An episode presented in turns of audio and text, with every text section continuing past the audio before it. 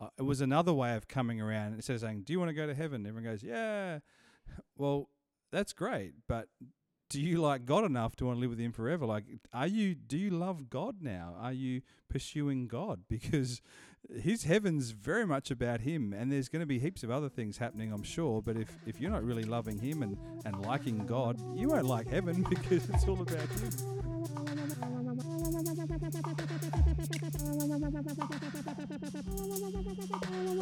Welcome to Q and A. On today's double episode, I was joined by Amy Gellie and Nick and Amanda Toohey to look at the final messages in our Beyond Death series. We looked at the topic of heaven, and one of the big ideas that came out of both those messages, the idea, do we like God enough to want to spend eternity with him? And the implications of having an eternal perspective on our living. It was really interesting. It was fun to have the discussion with them all. So I really hope you enjoy the discussion.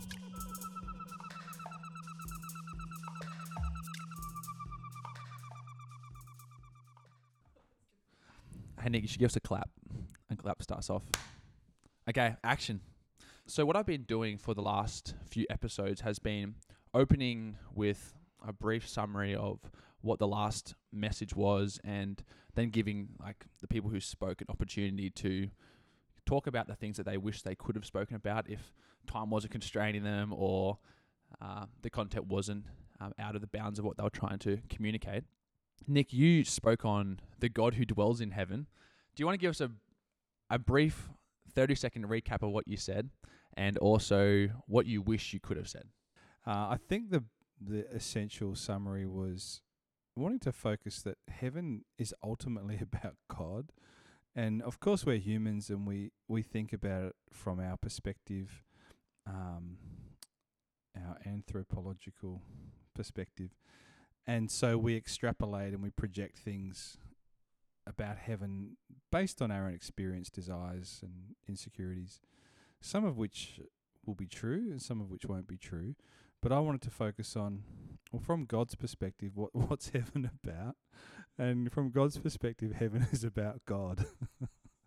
And if you go through the book of Revelation, you know, all the creatures, the beings, the angels, they just keep responding to God in adoration and worship and praise. And, and I use that phrase, you know, what is God like? God is full of himself in a literal sense. There's no emptiness in God or insecurity or fear. God is God, and God is full of himself, and, and heaven is, is full of God and God's presence. When you use that phrase, full of yourself, I think everyone straight away thinks of someone who's really arrogant, yeah, and, sure. um, you know, they yeah. think they're awesome in a bad, like it has a bad connotation, yeah. that, that phrase. So why did you choose to use that phrase? For that reason. I think as a, as a preacher, sometimes you want to bring controversial things in, or phrases or, or words or images that, that will create tension, because suddenly everyone's leaning in then. Like, God is full of himself. What's that about? Does that mean you're a provocateur? Yeah, it does. Um, and so, but in a very literal theological sense, it's true. God is God. There is no non-godness in God. And God is filled with, you know, glory and power and, and love and light. And so the only person in the universe I- in in creation who we could say that of in, in truth is God. But how do you counterbalance the, the servant-heartedness and other-focusedness that we see in Jesus with the passion for his own glory that we also see in the Old Testament? How do you balance that? Yeah, I think that's that's a really excellent question. Um, maybe Amanda and Amy want to answer it. Thank you very much. So that would just quickly another, you know, th- God being full of himself, God overflows. So God overflows in service and love, and in the, the Trinity in in being full of themselves, being God, the Godhead, full of glory, full of power, full of life and light. There, there's also the overflow of that to one another of love. So it's like God is constantly full and constantly giving. And so then you get the passage in Philippians, we, we call it kenotic theology. And it's the word kenosis in Greek, where it talks about Jesus, the second member of the Trinity, coming to earth and emptying himself That's kenosis. He he he emptied himself of of of his godness, but but that's that's not like an eternal state. You know, Jesus chose to become human and and become a slave, identify as a slave to serve us. Um, it's not to say God isn't a servant or isn't loving, but I don't think that that picture of Jesus, the earthly Jesus, is necessarily the the picture of Revelation we see of the Godhead. It's it's a it's a time, it's a, a particular season, if you like, of, of Jesus on earth, uh, makes himself nothing, di- divests himself of the privileges and the um, richness of, of deity to to become human, but is now re-glorified, is, is now full again of that. You know, like Jesus prays in the prayer of John seventeen, you know, Father, glorify me, you know, glorify yourself, you know, l- and and take me, the glory that I had with you before, um, you know, so there's a sense of Jesus being re-glorified. Um, but Nick, I, I remember that part in your message. I really liked it when you said something about God washing dirty feet, and it's that beautiful sense of this omnipotent God. You know, he's all-powerful, all-knowing, and yet in the flesh, there he is, in his heart of hearts. He is serving his disciples. He's serving us, which it's hard to get your brain around it. And like when you were saying in those days, it wasn't like our feet where we have shoes and socks on. They were walking amongst animal poo and everything. And there were no toilets in those days. So their feet would have really been dirty. So I went away with that. It was this, wow, what other religion would you have? A God who washes dirty feet. I mean, I, I found that really, it's, it's profound, isn't it, when you think about it? That's who our God is. And because that's one thing that I have, like, always thought about Jesus, uh, the idea that he is the perfect revelation of the Father. Like, that's sort of Colossians one. So I guess what you're saying, Amanda, is what I always, uh, that's what I think, or that's what I've grown up believing. But how do you balance that with what you were saying, Nick, about it sort of being for a season? I'd, I'd, how can you nuance that a bit more? I'm just trying to get my head around. I don't know. I'm talking a bit off the top of my head. Yeah. I should have thought about it more because I might actually be speaking heresy, but I'll have to check my evangelical dictionary theology. Um, Michael Bird's book on theology is over. Yeah. So, so this don't uh, use this against me in the future. But um, I think the God who has dirty hands, I- again, it's the It's the revelation of God through Jesus, through his ministry, through his earthly life. Um, it doesn't mean now that God doesn't and won't serve us or love us in the same way that Jesus did on earth. That that's not what I'm saying. Um, but I'm thinking more like Revelation five, where the Apostle John sees God on the throne, the Father, and then he sees the Lamb looking like it's been slain. Now, the Lamb doesn't come up and shiver, you know, and and wash John's feet. Um, It's, he says that uh, when when he took the scroll, the Lamb, the, the four living creatures, the twenty-four elders, fell down before the Lamb. Um, each one had their harp, and they sang a new song to the Lamb. Um, and then I looked, there was many angels numbering thousands, and they circled the throne. In a loud voice, they were singing, "Worthy is the Lamb." So there's that sense of Jesus is is not is not no longer Jesus as we saw him on earth, but he's Jesus as he was before he came to earth. Um, mm. And therefore, to hold that tension, to say that the God who is full of himself but who has dirty hands and washes our feet, it's it's meant to take our breath away, mm. that this awesome, majestic, powerful, eternal being we know as God, and, and Jesus who came from God as God to earth and washed our feet, that he, he is that he is still that awesome, mm. glorious being that we will all fall down before and worship, even though he loves us and serves us like he showed on earth. Mm. Maybe we should do a, a whole episode on the glory of God and the love of God and how those things to interplay. But because we are on a limited time schedule, I'd love to shift to Amanda quickly. What would you say was the big idea of your message, and what things would have you liked to have spoken about oh. that you didn't have time to? Well, there's so many views of heaven. And uh, but I know that in Scripture it's amazing how much you can find about heaven. But I wanted to get across the fact that It isn't some ethereal place. And also with the ancient Greeks, when they believed that we were going to be spirits, I think that's come into the Christian faith a lot, and it's not right that we're going to be these ethereal spirits. When when you read the Word of God, it's so exciting because we're going to have new glorified bodies, and it's just awesome, the Woo-hoo. thought of it. I know. And that we're going to eat, because some people have said, well, what are we going to do? But when you think, if we can eat, you know, obviously we don't have a digestive system and there's going to be no waste. Oh, don't go there, too much information. But no even poo in heaven. Thank you. Saying. But even the clothing, even the everything, that it's going to be so beautiful mm. and stunning. And but what I wanted to get across is, yeah, the thought of the, the people who'll be there. Some people I've heard say, oh, I'd love to meet Mozart one day and blah, blah, blah. And yeah, that would be great. However, as Nick just said, meeting Jesus, mm. seeing God upon his throne, I mean, that is what it's all about. So in, in the message on Sunday, I was trying to say that, you know, take heed. If you only know about God or about Jesus now, look into the Gospels, read about him, because why would you want to go to some place knowing that it is filled with the glory of God mm. if you don't know him? Everything in you is going to go, ooh. But if you're fixing your eyes on the Lord, as the Apostle Paul said, and you desire him, then you're going to desire heaven where he dwells.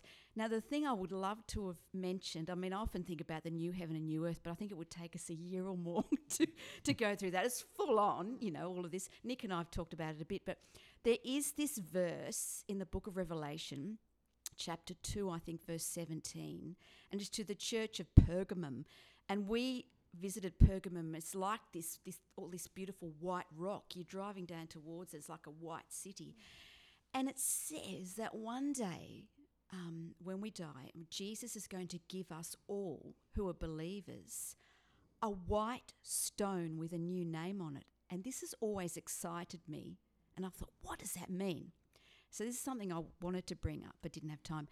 And it is believed that that means that on that stone will re- will reflect all the days on this earth that we have suffered and have endured, all the days when we've been through trials and have overcome, every day of our life when we've been faithful to God, and God highly esteems his children who are faithful to him, that will be reflected on that rock. Wow.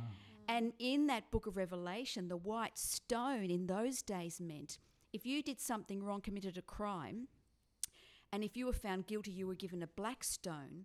If you were found innocent, you were given the white stone. So that reflects that. But I'm almost thinking, when he gives you that, it also says that only you and Jesus will know what it means. Mm. So all that reflected will be blown away, because that will include the rewards in heaven for being faithful and true to him. Mm. And it will also mean maybe a new name. And it, I just keep thinking that will be so exciting. And even though we can talk about heaven, for me, the exciting thing is things like that to pick up on in the Bible mm. and how it just stirs your imagination. So that's something that I would love to have mm. gone into uh, again. Yeah. It's a real reminder that God is a good father, and that he doesn't just leave us and say, oh, chill out on earth for a while. I'll I'll check back in, and once I come back, he's like, yeah. I actually care about you. Yeah. I'm taking, like, it's not like those things are aimless, and uh, those things you have to go through are purposeless, nor um, mm. I'm not seeing them or turning a blind eye to them. He's going, actually, I have noticed those. I do care for you. Yeah. And in fact, I'm going to honor you for the times you have being faithful. And every little time, that's mm. what blows my mind. When you think you've been on your own, mm. he's seen it. Yeah. You know, it's amazing. Yeah, mm. it's, it's actually a real reminder of the goodness of God, yeah. Mm. I loved both Nick and Amanda's messages, and I think we're talking about this a little bit later on, but I just loved how they both pointed to Jesus. We're talking about heaven, but they both were talking about that personal relationship with Jesus, and Um, I think that, yeah, we'll talk about that a little bit later on. Don't want to ruin the punchline. No, not at all. Well, we might have just jumped to that question and, and switched them around. What one thing that I really noticed in both your messages was this recurring message of, do, I, do you know God? Do you like God? Uh, Nick, you said, do you like God enough to spend all of eternity with him? Amanda, you said, heaven is the place where Jesus is. Are you eager to be with him? Was there something you two were pushing for? Was that just coincidence? Because I th- yeah, we we had a secret plan that we'd been working on for a while. Not true. I, I think for me, Tom, I don't know. I think it's more the sense of, again, back to w- what what is heaven about? You know, heaven's full of the glory of God mm-hmm. and of God, and at least the way the Bible presents it is anyone who's had a glimpse into that heavenly portal, whether it's, you know, Daniel or, or Moses having a vision of God, or or the book of Revelation, um, you know, what enthralls people and what, what overwhelms people if they look into that heavenly kingdom is God, mm. the vision of God, mm. the glory of God, mm. the power and majesty of God, where, you know, the Apostle Paul can say, and this is why I'm very skeptical about people today who talk about having gone to heaven or had visions of heaven.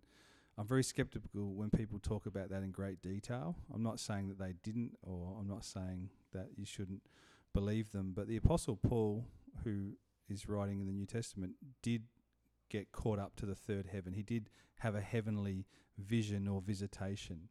Mm. And yet he he says basically, I can't talk about it. It was so overwhelming, yeah. so intense. I saw and heard things. I, I can't even mm. begin to talk about it. I didn't even know that was in the Bible. That was a complete surprise to me when Amanda mentioned yeah, that. Yeah, a couple of times. Yes. Yeah. So yeah. just quickly on that, it's, it's like, I think when I asked the question, do you like God enough to live with him forever? Uh, it was another way of coming around. Instead of saying, do you want to go to heaven? Everyone goes, yeah. yeah. Well, that's great, but do you like God enough to want to live with him forever? Like, are you? Do you love God now? Are you mm. pursuing God? Because his heaven's very much about him, and there's mm. going to be heaps of other things happening, I'm sure. But if, if you're not really loving him and, and liking mm. God, you won't like heaven because no. it's all yeah. about him. Uh, do you love God, or is he a, an annoying roommate? You just don't know. Well, no, things we can know, but yeah, go on. I was thinking today about, you know, the the analogy that if you had a friend and they had an awesome house, you don't go over to your, like, you're close with this friend, you don't go over just to see their awesome house. Like, you're not just there going, oh, this point. is this is so good, I'm glad I came to visit you and hang out because I'm just loving your house. Like, you yeah. always go for relationship, you always go because you love that yeah. friend. Mm. And I was thinking it's the same. That was that same point that was drawn out with both of you. It's a good you. way of looking at mm. it, yeah. Mm. But the thing is, sometimes we do, like, have that attitude towards God. What you're saying is so good, because I feel like we often conflate the gift with the gift giver. Like, we go, heaven, like exactly Nick's reaction, like, oh, heaven's so good, I want to go there. But I wonder whether we sometimes have a self-centered view of heaven. Oh, it's going to be a time when I'm not going to have to deal with X, Y, Z. Yeah. Not you are going to spend all of eternity in the presence of God. Is that something you want to do? Is that something that you see is good and beautiful and something you want to spend all of eternity doing? Like, do you think that we do do that? Yeah, look, again, I think it's a, a real challenge for where we all are in our faith, to be honest, mm. because you look at it, we can have Jesus nicely compartmentalised, and we can go and binge on our Netflix, or we can go and um, watch all the – we can watch violent movies if we want. We can do all sorts of things, even immoral things, and then put our Jesus hat on and come to church. Mm. Whereas when you're at home in heaven and – there's not going to be a sun or a moon, because he's going to light up everything. It's going to be his light that will make everything look like day. We're going to be totally experiencing his pulsating love and glory all around us. And so it's going to be pure and holy and beautiful. And so I think, yes, we can be selfish when we think of it, but I think it's challenging, because you think, well, am I going to spend my days knowing about him? And then just thinking, oh, yeah, well, heaven, well, I don't really want to leave earth. To me personally, it's a bit, well, something I need to work on. But I'm a bit like the Apostle Paul, not like the Apostle Paul. Oh, excuse me. No, but I feel like I I love the Lord so much. I, I sometimes I just want to be there. But then I think, Amanda, sometimes, dear girl, it's because you've been going through a lot of challenges. And you can easily think, oh, things have got really hard, so I just want to be. No, that's that's a bit of a cop-out. But I do, I'm, the older I get, the more I want to just be with him. But at the same time, I'm humbly saying, well, if I'm going to be eighty-four or if I'm going to be sixty, whatever, Lord. But, mm. yeah, I, I, I just think it's hard to get our little minds around how amazing heaven is going to be. And even amazing, I mean, it's a word we use all the time. Yeah. But, you know. We're not ready for you to be in heaven yet, Amanda, so just sit tight for a bit longer. Just be brave and take one day I need at a time. You. I need you here. I definitely yeah. do think it's a maturity thing, though, in your faith, because I can remember as a kid, I grew up in a Christian home, I can remember being almost a bit scared by the thought of being in heaven forever, even though I had this, mm. you know, idea that it's a great place and whatever. But it's not until I've gotten to know Jesus personally, like you're saying, when you have that beautiful love affair yeah. with God, that you actually, you know, do have that desire mm. to be with him more, and mm. and it changes. But definitely I can relate to thinking, oh my goodness, that's overwhelming to think of being somewhere forever, and yeah. mm. and what does that even mean? And yeah, mm. I used to think, oh man, I'll I'll get tired, you know, like how am I going to live forever? It's yeah. going to be really tiring. And we do uh, have that Greek understanding. I'm going to be singing for eternity. Like I don't really? want to be yeah, singing sure. for eternity. Do they have a mute button for me in heaven? Sure. You'll you would get Mark new, might be asking that. Yeah, I think you would be. You'll have new voices as well. But I did oh. hear a story, Amanda. You heard it too a couple of years ago, and, and it was one story about someone dying and, and going to heaven that that mm. I, I believed. And the reason I believed it was it was a it was an older guy, a farmer, who was very devout and loved the Lord, mm. and uh, had a big family, and kids and grandkids, and devoted wife. And he died on the operating. He he had an accident. And he died, and he had this experience of, of seeing Christ, of, of talking to, mm. to the Lord Jesus, and and being in heaven or going towards that place. And. And anyway, he, he obviously survived and lived to tell the story, and he, he said he remembers it was as though everything of his earthly life just faded. Mm. Uh, and and even when the Lord asked him if he wanted to go back, he said no. Mm-hmm. And he said, it's surprising talking about that because I love my family so much. Mm. But mm. when I saw the Lord and when I saw heaven, that all just faded. Mm. I didn't want to come back, you mm. know, even for them. And mm. I thought, that's something I can believe, yep. you know, like um, yep. the vision of God and, and the vision of heaven was like, I don't want to go back there. It, mm. the, it, the love of earth, as powerful as it is, or the love mm. of our loved ones, is is not a you know a tiny bit as, as strong and infinite as the love that we'll know and have in, for God and with God in heaven and with those who are in heaven. So yeah. I think sometimes, mm. you know, of our relationships in heaven, and I, I say to Amanda, as I understand it, you know, we're not a married couple in heaven. Mm. She's no. not my wife in heaven. I'm not her husband in heaven. We're brothers and sisters of, you know, in the family of God. Uh, and but I will love her and she will love me. We will know each other in a deeper, more mm. richer way than, than anything we could have known on earth. Mm. So even the very best marriage, the most loving marriage, even the very closest parental relationships on earth uh, will just be like a, a little a little drop compared to the relationships we'll have with those yeah. same people yeah. in the heavenly kingdom, but they won't be family-based relationships. So some people think about, well, what about my kids, or what about my wife, or what about, you know, that's who I love. Well, I think mm. you won't lose those relationships. You, you will gain them in a deeper, more beautiful, rich way than you could have ever had with them on mm. earth. Mm. Yep. Yeah, it's incredibly moving when you hear stories like that. And it's also just so God-centered. Like, and I think that's a message that you both drew out, I think is so refreshing. Now, I want to ask another question about your... Um, thinking in preparation for the sermon in regards to heaven and hell, because both of you spoke largely on heaven, um, but didn't speak as much on hell. Not that I want to be like, hell, hell, hell. Like, that's not a place I'm coming from, but I do wonder, should we think about hell, or is that something that we shouldn't think about much? Um, where does that sit in both of your minds when you were preparing for the this message? Well, I, I'm like you. I don't want to think too much about hell, but in another sense, I think we need to be aware that there is one, and it's there's a lot of people, even liberal theologians, of people who think, oh, well, we'll all end up in heaven, and I, I don't agree with that. On one hand, I think God is a God of compassion. You know, my dad, for example, came from a family where when he was a little baby, he was bashed in the nose, in the face. He never got cuddled or hugged his entire childhood.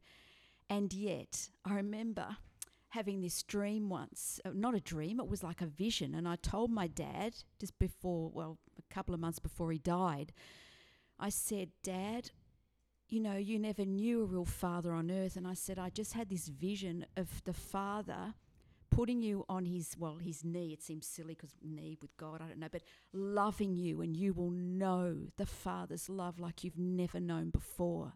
And he just looked at me and went, now my dad came from way behind, you know, he and he was a great dad, but I think God, he sees, he judges where everyone's childhood, if you've grown up in Camelot, say, you know, with a great God, parents, grandparents, great-grandparents have all prayed for you, and people like my dad where no one prayed for him, and no one, and he sees like the wonderful father he became. And, you know, so I think God's God is a judge as well, but he's a just judge, mm. a compassionate God.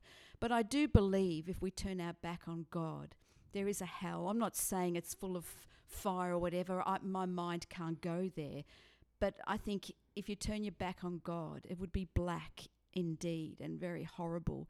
Now, we know that even on a deathbed, somebody can say yes to God. Happened with our brother-in-law. He gave his life to the Lord just um, a couple of days before he died, you know, and um, and I think that God would say yes. And I, I kind of think this might be off the track, but in heaven, there's a lot of learning for someone who's just said yes on their deathbed. I'm not saying there's a hierarchy in heaven, but I think we still learn and grow in heaven. But yeah, I think there's a hell. I, I think it's kind of humbling, just as I said on Sunday, to check our heart. Because even if, as Jesus said, if you say, Lord, Lord, or didn't I heal in your name, and didn't I, and for some reason God can still bless or whatever if we're saying yes and praising his name, but he knows our heart. And I think there might be a shock one day, and maybe who isn't in heaven. And that's a scary thought. And who maybe is in heaven, who we thought, I don't know. It's a heart thing for me, and I think it's it's it's true, but again, I wouldn't know how to describe it, only that it would be black and horrid because it's away from God. Yeah, it's mm. the opposite of everything we might know about God and heaven. I would think hell would be the opposite. And mm. I think it's important to say that the, the teaching about hell doesn't come from, you know, like the medieval church or, or churches trying to control people and scare them. The teaching of hell comes from Christ. Um, he talks about it. He teaches about hell. So I think people who claim to follow Jesus and, and know Jesus and believe in Jesus need to take seriously that the doctrine and understanding of hell comes from Jesus. It's not it's not like, oh, there's Jesus who loves us and who gave his life for us and it's all great and it's all good. No, Jesus talked about hell, and therefore I take it seriously. And my my way, again, as a as a preacher, pastor, in a subversive way with that question, I was trying to also get at the picture of hell. Do you like God enough to spend eternity with him? Mm. The other way of answering that is, no, I don't like God. I don't know God. Well, therefore, where will you spend eternity? Because if you go God's way, you need to like him and love him. Um, if you don't like him and you don't love him, you don't know him, you don't believe in him, well, where will you live for eternity? Well, you won't live with God. And so that was another way of just cr- planting that seed for people, you know, about the afterlife, about eternity. And and I think, you know, what we can know of hell from the scriptures, there's a lot of imagery and a lot of um, a lot of dramatic imagery, but I think I think C S Lewis talked about it a bit in the way of the trajectory of your current life. So if you're someone who does like God and loves God, who knows Christ, and the traje- trajectory or direction of your life is heading towards him. If you're someone who's who's not interested in God, who ignores God, doesn't believe in God, walked away from God, hates God, the trajectory of your life is moving in that direction in, in an eternal sense. So it's like, you know, it's like um, wh- whatever the rudder is on your life right now, that's where you're heading. That's where you will live. That's what your life will be.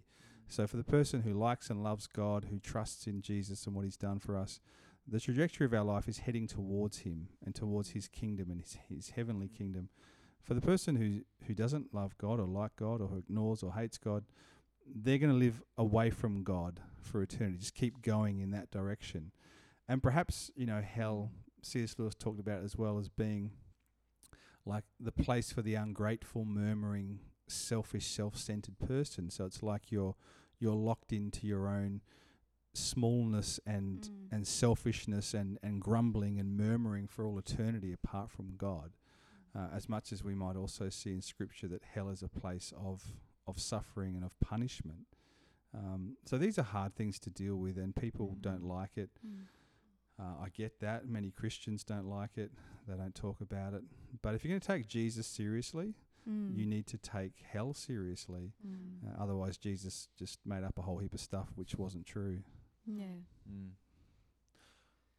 I just think of when you think of hell in the New Testament where it talks about the weeping and gnashing of mm. teeth, and you think that's quite a strong statement if you sit on that for a little bit. I just did a quick Google search. It's how many times do you think it says that in the New Testament? With just have a guess. Weeping and gnashing, mm. seventeen. Seven. Seven. You're on very close with your seven. But yeah, it's just an awful image. Mm. Mm, it certainly is. Mm. This relates to what we spoke about last week in um, the podcast in regards to the good news is very good news because there is bad news in some regards. Mm. And and so I guess we do have to totally grapple with the doctrine of hell and the the weightiness of that. But there's always a solution there. Like God is extending that hand towards mm. us, mm. wanting he wants us to have a relationship with him mm. and find the, the joy and the peace and the satisfaction that can only be found in him. Mm. And so, yeah, I- if you're listening and you're feeling like, oh, this is weighty, remember that God is a God mm. of grace and mercy. And he's like, if you're not right with him right now, if you're realizing that, he's extending that hand right now. Mm. And so you can step into like a relationship. Like the, the thief on the cross, you mm. know, he lives a life uh, a- against God. He, he mm. commits crimes. He's being punished for his crimes. He's He deserves punishment and he's about to die. Mm. And mm. yet he turns to Jesus, his head, and says, Jesus, mm. remember me when you come into your kingdom. Mm. And Jesus turns his head and says, I tell you the truth, today you'll be with me in paradise. Mm. So yes. God's not making it hard for anyone to no. enter the kingdom mm. of heaven. No. God's not making it hard for anyone. Mm. Um, but it does come down to a personal choice and a personal response. And if you're someone who says, well, I don't believe in God, I don't believe in any of this, that's that's your choice. And as I said in my message, every... Every worldview about life and death will be tested at death.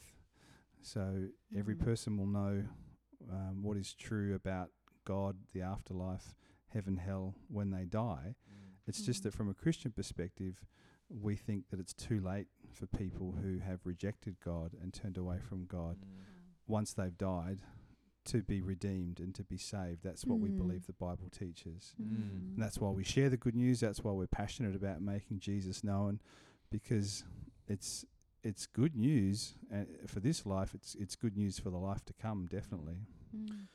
Amy, I was just wanting to cycle back around to a comment you made earlier. You said thinking about heaven and hell often would overwhelm you, and for the for the Christian now, sometimes it can feel like you have these moments of clarity, and you can just all of a sudden see this like. see it with an eternal perspective. Like I feel like I'm having that right now. I'm just really reminded of like, wow, there's, you got to think the long game to some extent. Mm. Um, but how do, how does this hope and the, uh, the eternity and, uh, the, the reality of heaven and hell, how does that impact my day to day living? Because sometimes it can just seem so far away, even when I'm living my little life right now, mm. it still can seem so far away. Mm. So how did you process that? And how has thinking about things from an eternal perspective impacted you? Mm, yeah, good question. Well, I think when I was feeling overwhelmed, it was when I was a kid. So, you know, my perspective as a child, and you guys can probably relate, maybe, maybe not, but I had a great childhood. It was about playing, eating, having fun, hanging out with friends. You know, when was the next adventure going to happen? Um, whereas when we fast forward in our life, and Amanda, you touched on this before, when we start experiencing challenges and suffering and, and the imperfectness of the world starts to affect us, that we're living in this sinful world, then I guess that's a different pressure. And it doesn't mean that then we're more excited about heaven, but it just makes us, I think, realize as Christians that when we accept Christ, um, we become a new creation. So it talks about that in, in two Corinthians five seventeen, that when we're in Christ, we're a new creation, but we actually have, like, I guess once we get to heaven, another, it's that next step in being completely perfected. So our souls and our spirit is aligned with Jesus when we make a decision to follow him, but our bodies are still imperfect and we still live in an, in an imperfect world. So I think there's that tension there. We have a faith in Jesus and we experience the goodness and the glory and, and everything that mm. Jesus offers us, but yet we're faced with this world that's, you know, has some awful things in it. You know, we see people that we love pass away. We see people that we love get hurt. We see all sorts of things happen, and that's really challenging. So I think the hope of heaven is the fact that, like Amanda again touched on this before, that we, we already know this beautiful Christ, but we get to know him in completion, and we're completely new. We're completely, um, yeah. you know, renewed, and we're there, I guess. We're, we're at that end point mm. and, um, and we get to rest in that. And so I think um, that's definitely an element for me. I think heaven still at times can overwhelm me now, thinking about um, friends and family that don't know Christ. So I think I think talking about heaven and hell, that that still overwhelms me at times, and and I think that it pushes me more into intercession, into prayer, and and I strongly believe, you know, you, you talked about this again, Amanda, that when people have had prayers over their lives, I do believe that um, mm. there is huge power in that, and and I think that, you know, when we're feeling overwhelmed about our friends and family that don't know Christ, we have to just keep turning that into prayers and intercession, and, and getting really strategic with it too, not getting, I guess, lazy mm. or slack or, or overwhelmed, but actually pressing into that. That's what we're called to do. That reminds me too. That's why I, I love, you know, we're living in this busy world. We're not so much Uh, in lockdown, but um, I would love going back to, I know Nick's been interested in reading about a, just a lot of the, um, I've gone blank, Nick, some of the, the people who who just spend time on their own, you know, and say they write, they write these beautiful thoughts. I've been reading a few things lately, and the wisdom that comes from like them. the mystics. The, the mystics, yeah, the mystics. Mm. And I do believe that, like on Sunday night, I said this line, and when I said it, I stopped because I thought, I just want to stop everything and I want to think about this and, and just pray about this and sit before mm. God about this. When I said about one day we will see him face to face. Mm. Because I think most of us, we have a little bit of God, do this a little bit, and then everything about life overwhelms us. If we were to meditate on that alone, and how does that make us feel? Is it fear? Is it, wow, absolute joy? Does it bring tears to our eyes that one day we will see face to face? One day. I mean, and I often think, you know, when I when I feel that in my heart, it's overwhelmingly beautiful because, again, it's all about him. Mm-hmm. And if you imagine, you know, no more burden in your life, no more pressure weighing you down, no more self-doubt, no more suffering, and there you are standing before the one who is emanating love that we can't even begin to describe right now. It is someone I want to know more. So I'd really love to encourage people to just read the Bible and to allow lines to stand out to them, like that line has stood out to me, that we will see him face to face, and meditate on it, even if it's for a whole year. And I guarantee the Holy Spirit will show you beautiful things in that line that will that will bless your heart. No, it was beautiful mm, that beautiful. picture that Miriam posted after you preached. Oh yes, that was so impacting. I thought that face-to-face encounter when finally meeting Jesus, and just that embrace, jumping in his arms. See, that's another beautiful thought. Would you just stand, or would you just mm. go for it and jump in his arms? That was a beautiful mm. painting. Yeah. Mm. See, just on that, Amanda and I have often had a tension about this. I think based on our personalities, and Amanda's such a visual. Im- imaginary person. It's, it's amazing imagination. You're an artist, and so you'll say to me sometimes, "Have you ever imagined such and such about heaven?" And I'm like, "Nah," um, but I want to, and I, I think you've helped me to to apply myself more, and, and to a verse like that, "We shall see his face." We know we shall we shall see him as he is, and you think. That that is worthy of deeper reflection and deeper mm. contemplation and and prayer. Um, and what does it mean now to be aiming our hearts? I think that's why, you know, when we gather together, when we worship in song and we pray and we hear the word, we're, we're trying to aim and gather our hearts to, to focus on Christ and um, to live in the light of the truth. That, and, and in effect, just quickly, one day every eye will see him. And that's the Bible's testimony, is that everyone will see him. It's just that if you read Revelation, you know, there's the, the people cry out when the Lamb appears, you know, hide they hide themselves because it's terrifying. So you you will see God. This is the Bible's testimony. Every person, Buddhist, atheist, Hindu, Greek, Jew, who, whatever, you old, young, man, woman, you will see God one day. The question of this earth is is back to my question. Um, really taken from the Bible, do you like God enough to want to spend eternity? So you will either see God as someone who's longing for him, and your heart will burst and throb with joy and, and weep with joy when you see him and you bow down in love, or you will see him and be utterly terrified because you don't know him, you've spurned him, you've scorned him, you've rejected him, you've ignored him, and you'll be terrified. And that's the vision of the scriptures, is that everyone will see him. It's just that some will respond with worship and love, and some will respond with fear because they know the judgment that is coming upon them. Mm. Um, mm.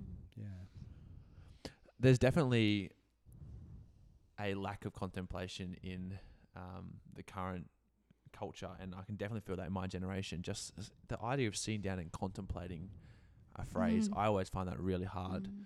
to to do and to practice uh, because everything is so fast-paced and notification and but that's going off and next thing, and you're just r- running through your day. So it is a, it's just such a massive reminder that we should be more contemplative and um, and dwell on some of these truths and some of these things that Jesus mm. has said. Mm. Uh, but how much should we? How much should we dwell on it? How do we let that drive our day-to-day action? How do we let How do we let this, because we obviously can't sit in contemplation for the entire day, how do we let that drive our day-to-day, minute-by-minute um, thinking and actions and, and conduct? How do we let that impact it, us out? Yeah. About heaven? Good question. Mean, yeah, yeah, our mm. eternal perspective. Well, just one thing I was going to add was that I think that there's a danger when we try and even picture heaven in some ways, because we, you know, we can mm. only we can only think of the good things of earth and then go, oh, that must be heaven. So, yeah, oh, you know, yeah. we're going to have this, this, and that, mm. w- which is on earth. They're the good things of earth, so that must be heaven. I actually think there's a danger in that, and we can only go off what the scriptures say, because mm. if you're just trying to think of this supersized earth or all the V I P really good things about mm. earth, it's just it's it's going to fall short. So yeah. it's actually there's not even any point trying right. to think of the golden gates. I don't know, like well, the golden gates are in scripture, aren't they? That's what you were talking about. But but certain things like that, I think we have to just steer clear of, because mm. it's actually, I think we'll always be disappointed in our thinking. We're never going to ever have our we're never going to be able to match what God has for us, so we can only ever go off scripture. And I think that's well said, Amy. And and um, the Bible says, First Corinthians, eye has not seen, mm. ear has not heard, nor has it entered into the heart of man what God has prepared for those who love him. Yeah.